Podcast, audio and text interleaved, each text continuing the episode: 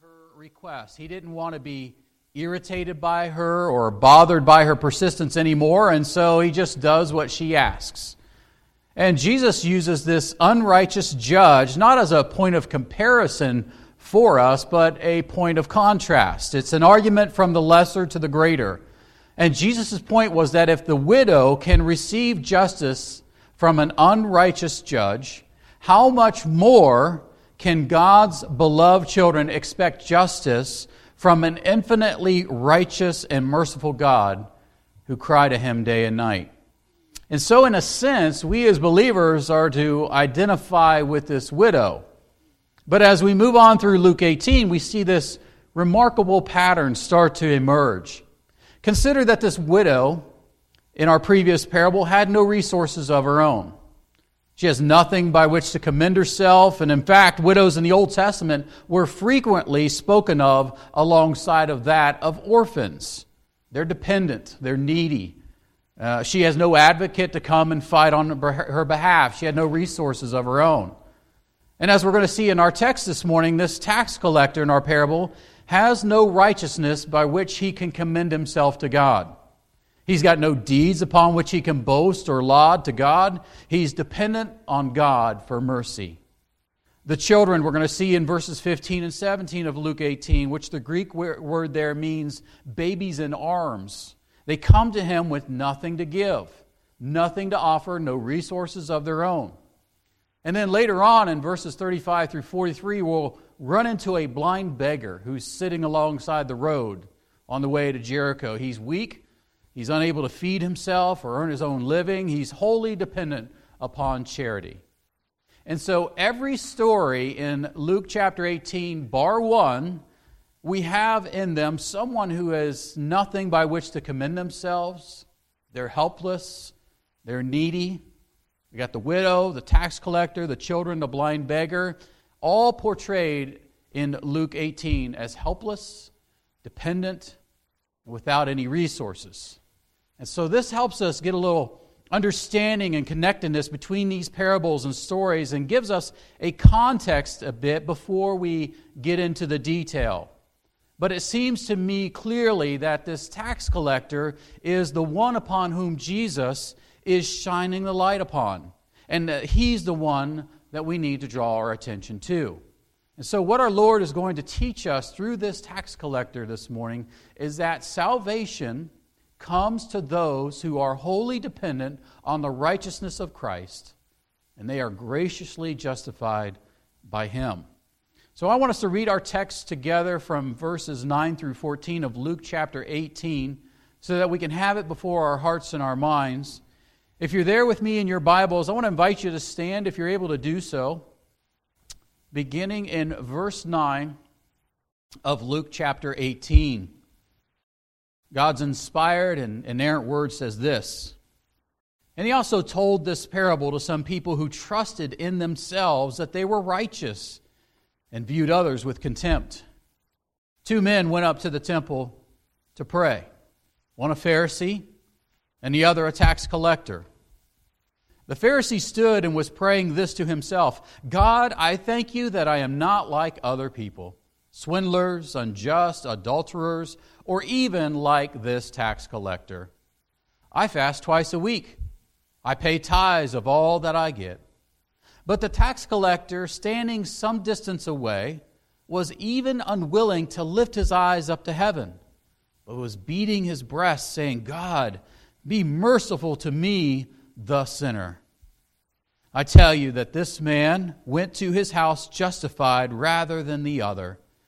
For everyone who exalts himself will be humbled, but he who humbles himself will be exalted. Lord, let's pray. Lord, we do thank you for your word. Just pray that it would nourish us, instruct us, comfort us, and correct us as necessary, God.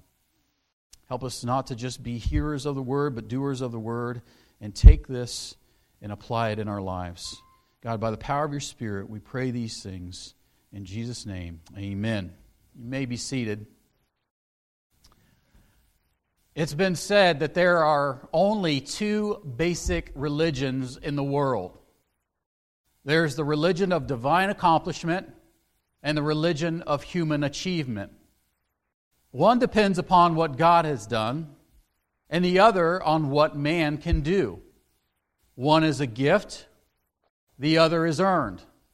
One is by divine grace, and the other is by human effort. The religion of divine accomplishment is the gospel of Jesus Christ, who by God's mercy and grace purchased man's redemption by offering himself as a sacrifice on the cross. The religion of human achievement encompasses all other religions of the world which seeks to please and appease God by various forms of achievement and human effort.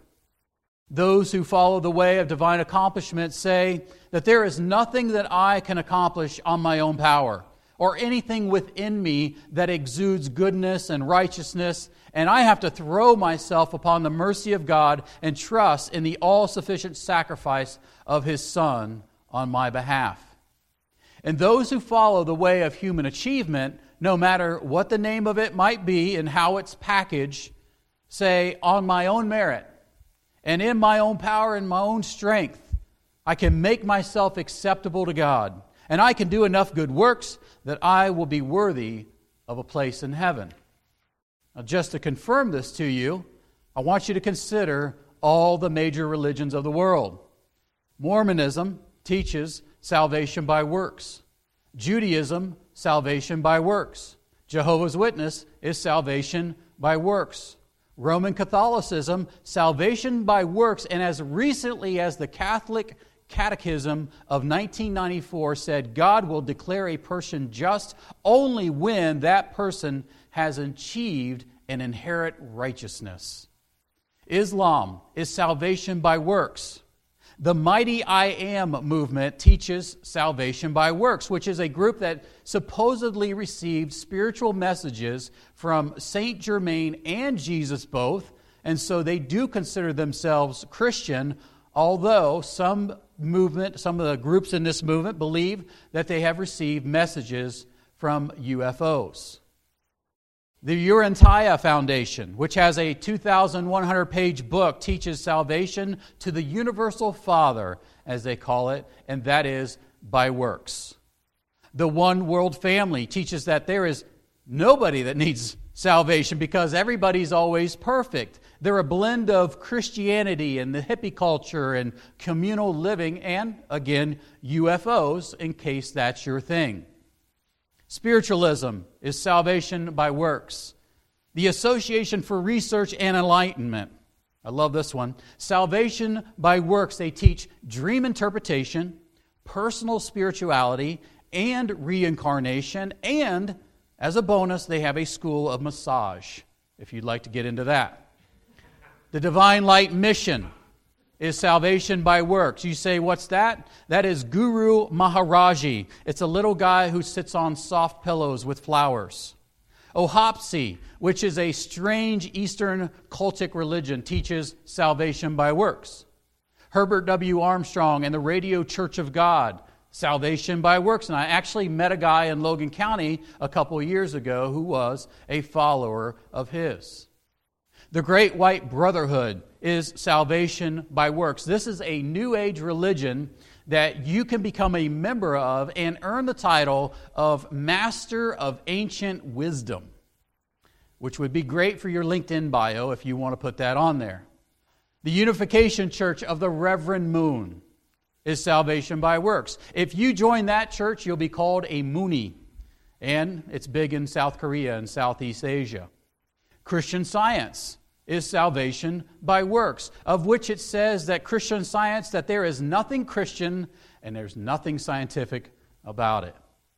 In other words, there are literally hundreds and hundreds of different packages of religions which have all kinds of different shapes, sizes, claims, prizes that simply amount to some sort of form of human achievement and somehow make it so God will accept you. Though any number of certain means, through any number of certain means, rather, you can better yourself.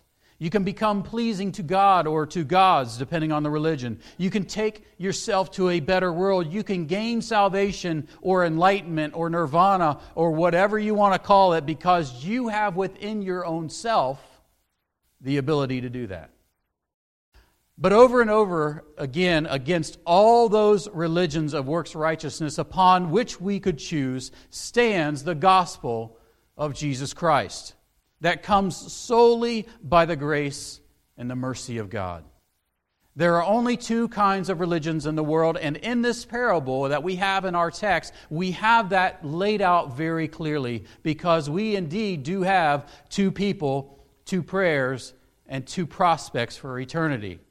Now, these two people couldn't be any more different and clearly differentiated and contrasted than what we have here. One has a self focus, the other has a Godward focus. One is proud, the other is humble. One prays to himself, and the other prays to God. One is trusting in his works of righteousness, and the other is trusting in God's mercy. And in the end, one is condemned, and the other is justified before God. So I want you to notice, first of all, in verse 9 with me, the setting. It says this And he told, also told this parable to some people who were trusting in themselves that they were righteous and they viewed others with contempt. In other words, Jesus wasn't necessarily just targeting the Pharisees in this parable. There was more of a universal application in this parable in that he had his sights set on anyone who would be self righteous.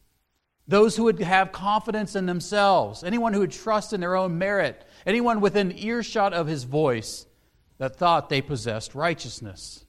Now, this word righteousness simply means to be brought into moral conformity, uprightness, that which is honorable and ethical before God. But righteousness is sort of like bringing a set of scales into balance. God has a, a standard that you and I need to meet and that is His holy law. And you and I can't meet that standard unless we have Jesus Christ on our side to bring that scale up to balance, and that is His perfect righteousness. He was the only one who perfectly kept every aspect of the law that you and I break every day. And we can't lift ourselves up to God by our own self righteousness because we need what Martin Luther called an alien righteousness, a righteousness that is ex nos. And that's Latin meaning outside of ourselves.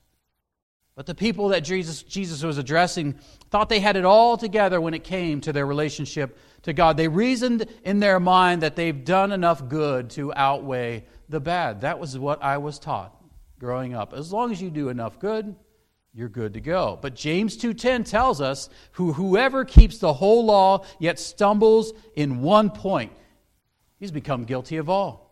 There's no grading on a curve when it comes to the law. There's no loopholes, no escape clauses, but not only did they think they were good enough, these people that he's talking to, it says they viewed others with contempt. They were condescending. They had a lofty thought of themselves, a superior attitude when it came to other people. In their mind, they were standing side by side with God in their righteousness, and therefore they were far above all the other people around them. Or to say it another way, they were full of pride. So then in verse 10, we're introduced to our two characters of our parable. Notice that it says there two men went up to the temple to pray one a Pharisee and the other a tax collector. Now, you could not pick two people on the opposite ends of the spectrum in terms of religiosity and social status. The Pharisees, because if you actually lived in, uh, excuse me, if you lived in first century Israel, and someone were to come to you and ask you who is the most religious person in society, you would have answered, It is the Pharisees. They taught in the synagogues, they led worship there. They were the guest of honor in any social gathering. But because of their exclusivity of their fellowship with you, if you had a Pharisee attend a meal or a gathering in your home, it was a mark that you had a high social status. The word Pharisee literally means separate ones. They were notorious students of the Bible text. They were committed to fending off idolatry from the nation of Israel. They were meticulous in the following of the law in that they would carefully strain a drink to make sure that even a gnat wasn't in it because insects were ceremonially unclean. They painstakingly counted their seeds in order to make sure that their tithe was accurate in order to try to follow Leviticus 27:30 which says, "Thus all the tithe of the land, of the seed of the land, or of the fruit of the tree is the Lord's. It is holy to the Lord." You couldn't find anyone more godly in all of Israel. But despite all of their attention to the law's external details, they were oblivious to the law's central message. The law should have humbled them and, and showing them the magnitude of their guilt, but instead it became for them a point of extreme pride. Jesus said to them in Matthew 23 24, You blind guides, you strain out a gnat, and yet you swallow a camel. And then he followed up in Matthew 23 27 by saying to them, For you are like a whitewashed tomb, which on the outside appear beautiful, but inside they are full of dead men's bones and all uncleanness. Even though they went through great efforts to try to be obedient to the law, within their hearts they were as guilty as the sinners around them, just as depraved as the outcasts of society that they treated with contempt. From a human viewpoint, they had it all together, but it did not fool God. From his all seeing eye, he knew that they were just as guilty as the rest. And conversely, and likewise, if you lived in the first century of Israel and you were asked to name the least religious person in society, you'd have probably answered a tax collector. The tax collectors were considered the scum of Jewish society. They were below whale barf. They were in the employment of the occupying Roman government, and they were considered traitors to Israel. They would purchase a franchise and, and give the Romans a certain cut of the tax monies they collected each year, and anything above and beyond that, they got to keep for themselves. They were greedy, they were dishonest, they usually depended upon extortion and thuggery to get the money that they collected. R. Kent Hughes said that in today's culture, the closest social equivalent would be the drug pushers and the pimps who prey on society and make money off others' bodies and make a living from stealing from others. In other words, this tax collector was a crook. He's a thief. And for him to even be at the temple, let alone going up to pray in the temple in Jerusalem, would have been a stretch. A praying tax collector was an oxymoron. But here's where the friction in this parable starts to build. It says in verse 11 The Pharisee stood and was praying this to himself God, I thank you that I am not like other people, swindlers, unjust, adulterers, or even like this tax collector. I fast twice a week and I pay tithes of all I get. Now, we might read that and think, well, he's, he's actually praying to himself and not to God, but in First century Israel, prayer was often either silent or, or spoken in a low, soft voice. Praying loudly was considered rude, but there is one thing for sure his prayer was more full of self congratulatory dissertation than it was a prayer of genuine thanksgiving to God. We can see that by the use of that pronoun there, I, used five times, that himself is the one he actually worships and not God. But his first four words start off, they start off pretty good. God, I thank you. Right? But then that's about where it ends. If he would have stopped right there, it would have been better had he not continued on. But he does continue on. He says, I thank you that I'm not like other people, swindlers, unjust, adulterers, or even like this tax collector. And so, what we see here in this guy's prayer is that he majors on three elements of obedience. Three elements of, of obedience his negative obedience, his legalistic obedience, and his comparative obedience. This is how he measures himself before God. So, first of all, we see he measures himself on negative obedience. In other words, he's comforting himself by reminding himself of the sins he has not committed.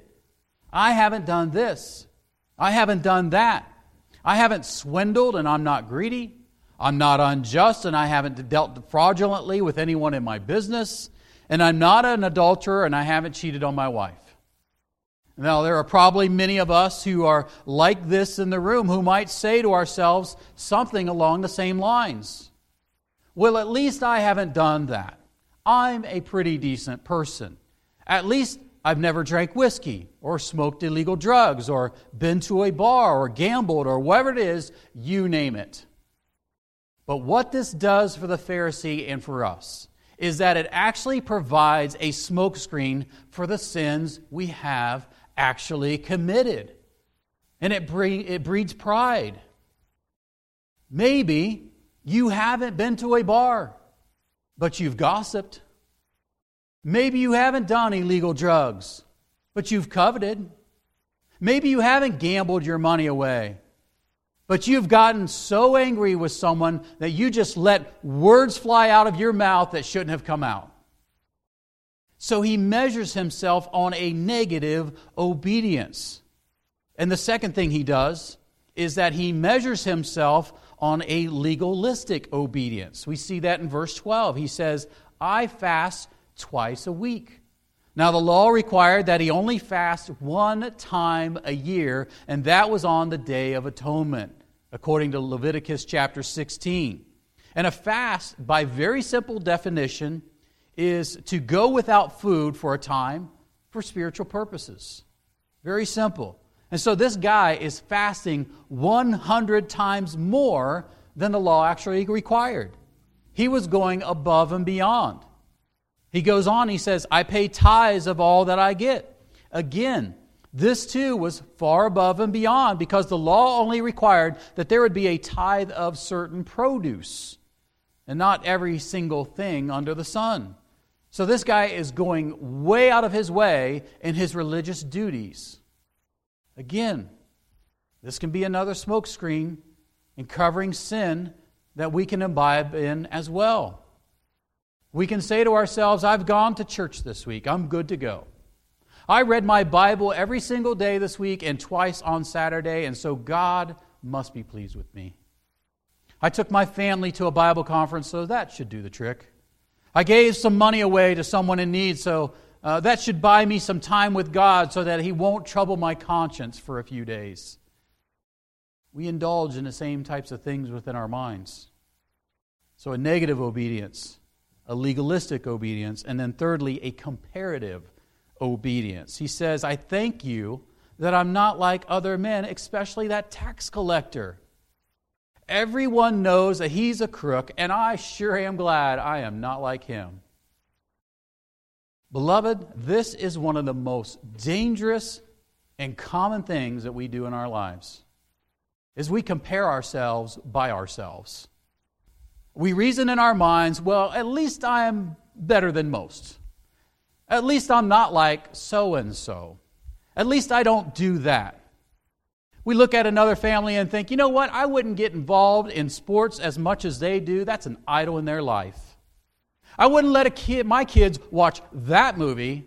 That's sinful.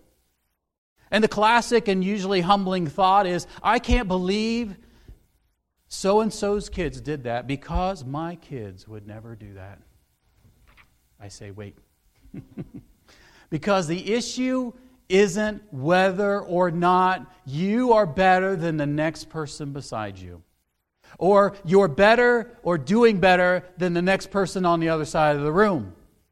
But what are you before the all seeing eye of God?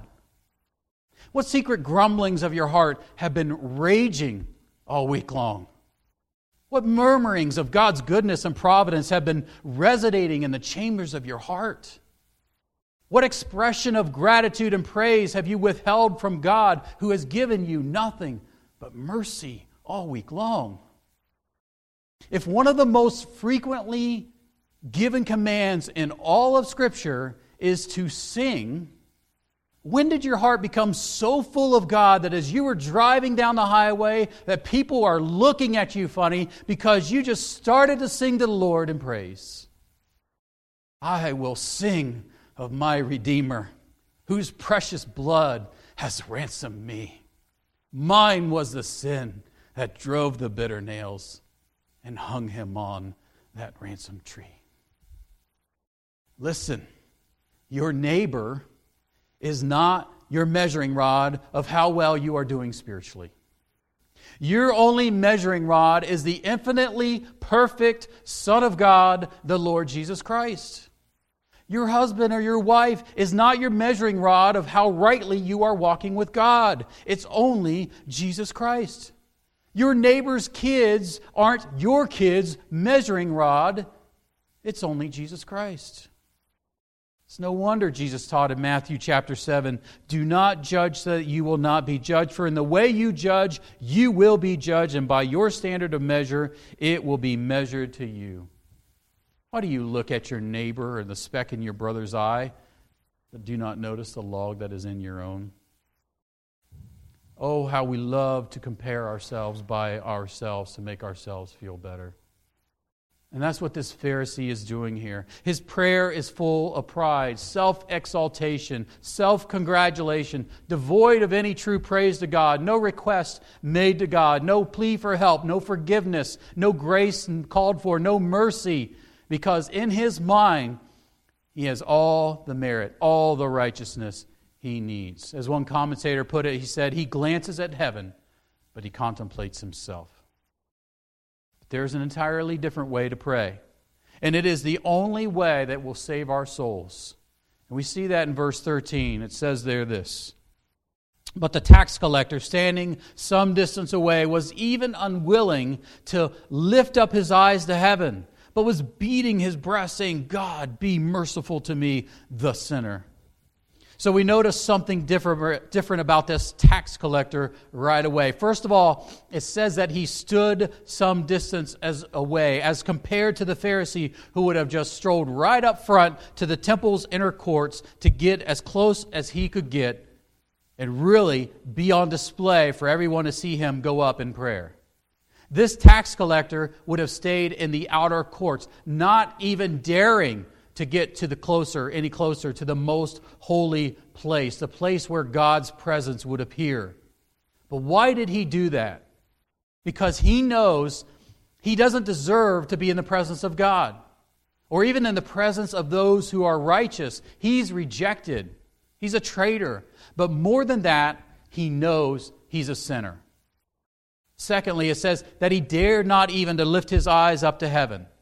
Contrary to the Pharisee who was happy to stand with arms raised up, open faced, looking up to God, assuming and displaying that everyone there would be, uh, sh- be on display and show for everyone, and to show them he is acceptable to God and that he could look eyeball to eyeball with God, this tax collector wouldn't even lift his eyes up to heaven, meaning towards God. He's overwhelmed with guilt. He's overwhelmed with shame, and it shows up in his posture, and he knows he's unworthy. He could reason within himself and say, Well, you know what, as far as other tax collectors, yeah, I'm, at least I'm here in the temple. At least I'm praying. I don't see anyone else doing that. But we don't see that in the text. Then, thirdly, it says that he's beating on his breast, he's pounding on his chest with his fists. And so this was actually a rarity if a man would do this. Most typically, a woman would do this as an expression of extreme grief and despair. But he's in anguish over his sin. He's a broken man. And so, why does he pound on his chest and not on his head or on his knees or somewhere else on his body? An old Jewish commentary said this why do the righteous beat on their heart as though to say all is there? The righteous beat on their heart because the heart is the source of evil longing. Jesus taught this same principle to us in Mark 7 21. He said, For from within, out of the heart of men, proceed evil thoughts and fornications, thefts, murders, and adulteries. This is a man who understands his own sinfulness. He knows what's in his heart. And the only thing that he can ask of God is mercy because mercy is the only thing that he dared ask for. And the language here is pretty important. He's not asking for leniency, he's asking for atonement. The language really translates to this be propitious to me. In other words, he's asking God to go from being at enmity with him because of his sin to being restored in fellowship and favor. He's not asking God to turn a blind eye to his sin. He's not asking God for a mulligan or a free pass or just to be patient with me one more time, Lord. He's pleading on God to make whatever satisfaction is necessary to deliver him from his sin's condemnation and turn away God's righteous wrath. He knew that the wages of sin was death and that the soul who sins shall die as in Ezekiel 18:20. And so he's confessing that he is a hopeless sinner, unworthy even to stand near the holy place, unworthy to even lift his eyes up to heaven, and all he could do was plead to God to make atonement for sins on his behalf. Have you ever asked God to pardon your life like this tax collector did? Have you ever pleaded with God to take away your sins, turn your wrath away from me? God still answers that same prayer today. And he does so through faith in the atoning work of Jesus Christ. Where if you confess your sinfulness, you cast yourself onto Jesus Christ, you place all of your faith and trust in him to save you and propitiate you, God will take all of his wrath and place it onto the broad shoulders of Jesus Christ, and you in turn get the righteousness, all of the righteousness you will ever need, the righteousness of Jesus Christ. And so if you were to die right now, God would, wouldn't see a filthy, self righteous sinner, but one that has been washed clean, brought back into relationship with him. Have you done that today? Have you asked, God, be merciful to me, a sinner? Because look at the crescendo of our verses in verse 14. Jesus says this I tell you, this man went to his house justified rather than the other. For everyone who exalts himself will be humbled, but he who humbles himself will be exalted. I want to make sure you don't miss the terrifying four words in the middle of verse 14 for that Pharisee. He says, I tell you, this man, that is the tax collector, went down to his house justified, right there, rather than the other. The Pharisee, the righteous one, the one that looked good on the outside before everyone else, the one thanking God for his righteousness, was not justified. He was condemned. But notice that the tax collector didn't do any works of penance. He didn't do any sacramental or ritual things. He, there was no time lapse, no purgatory to go through. He did no meritorious work whatsoever to be able to be justified before God, but it was done by God on his behalf. It's been said that the only thing, only thing that you bring to the table in terms of your salvation is the sin that made it necessary in the first place. But it says he's justified on the spot. That prayer was immediately answered. He's acquitted of all the charges against him because of his sin. He has vindicated before the bar of justice. And this word justified means not only has his sin no longer held against him, not only did God propitiate or turn his wrath away from him, but he is also counted as righteous. And so it says having your sin uh, removed was not freeing enough. If that was not good news enough in and of itself, that you no longer have your sins counted against you, you also get the righteousness of Christ. If God would only act in such a way to remove your sin, you'd be morally neutral.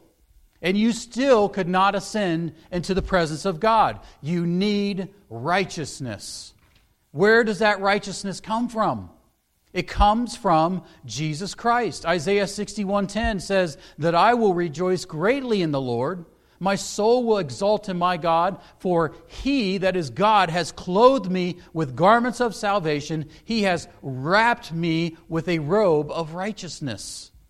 2 Corinthians 5:21 says that he made him who knew no sin, that's Jesus Christ, to be sin on our behalf so that we might become the righteousness of God in Him.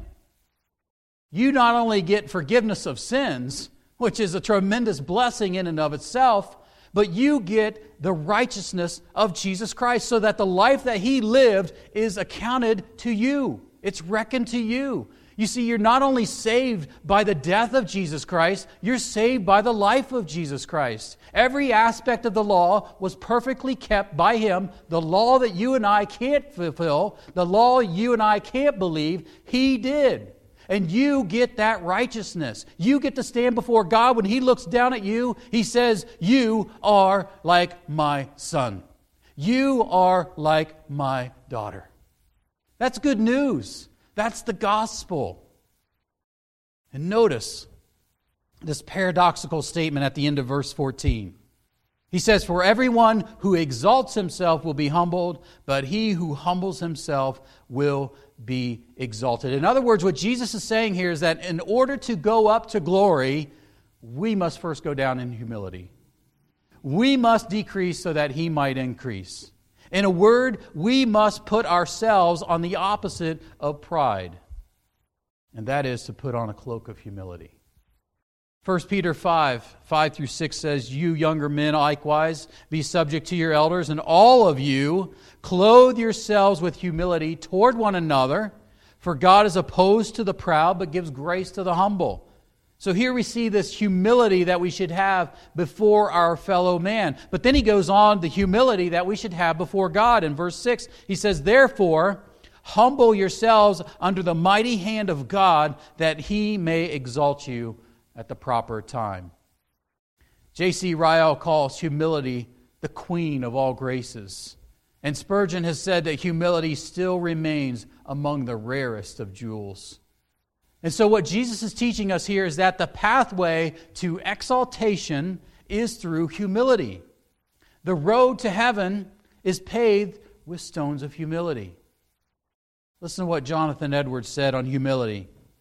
He said, A truly humble man is sensible of the small extent of his own knowledge and the great extent of his ignorance, and of the small extent of his understanding as compared with the understanding of God.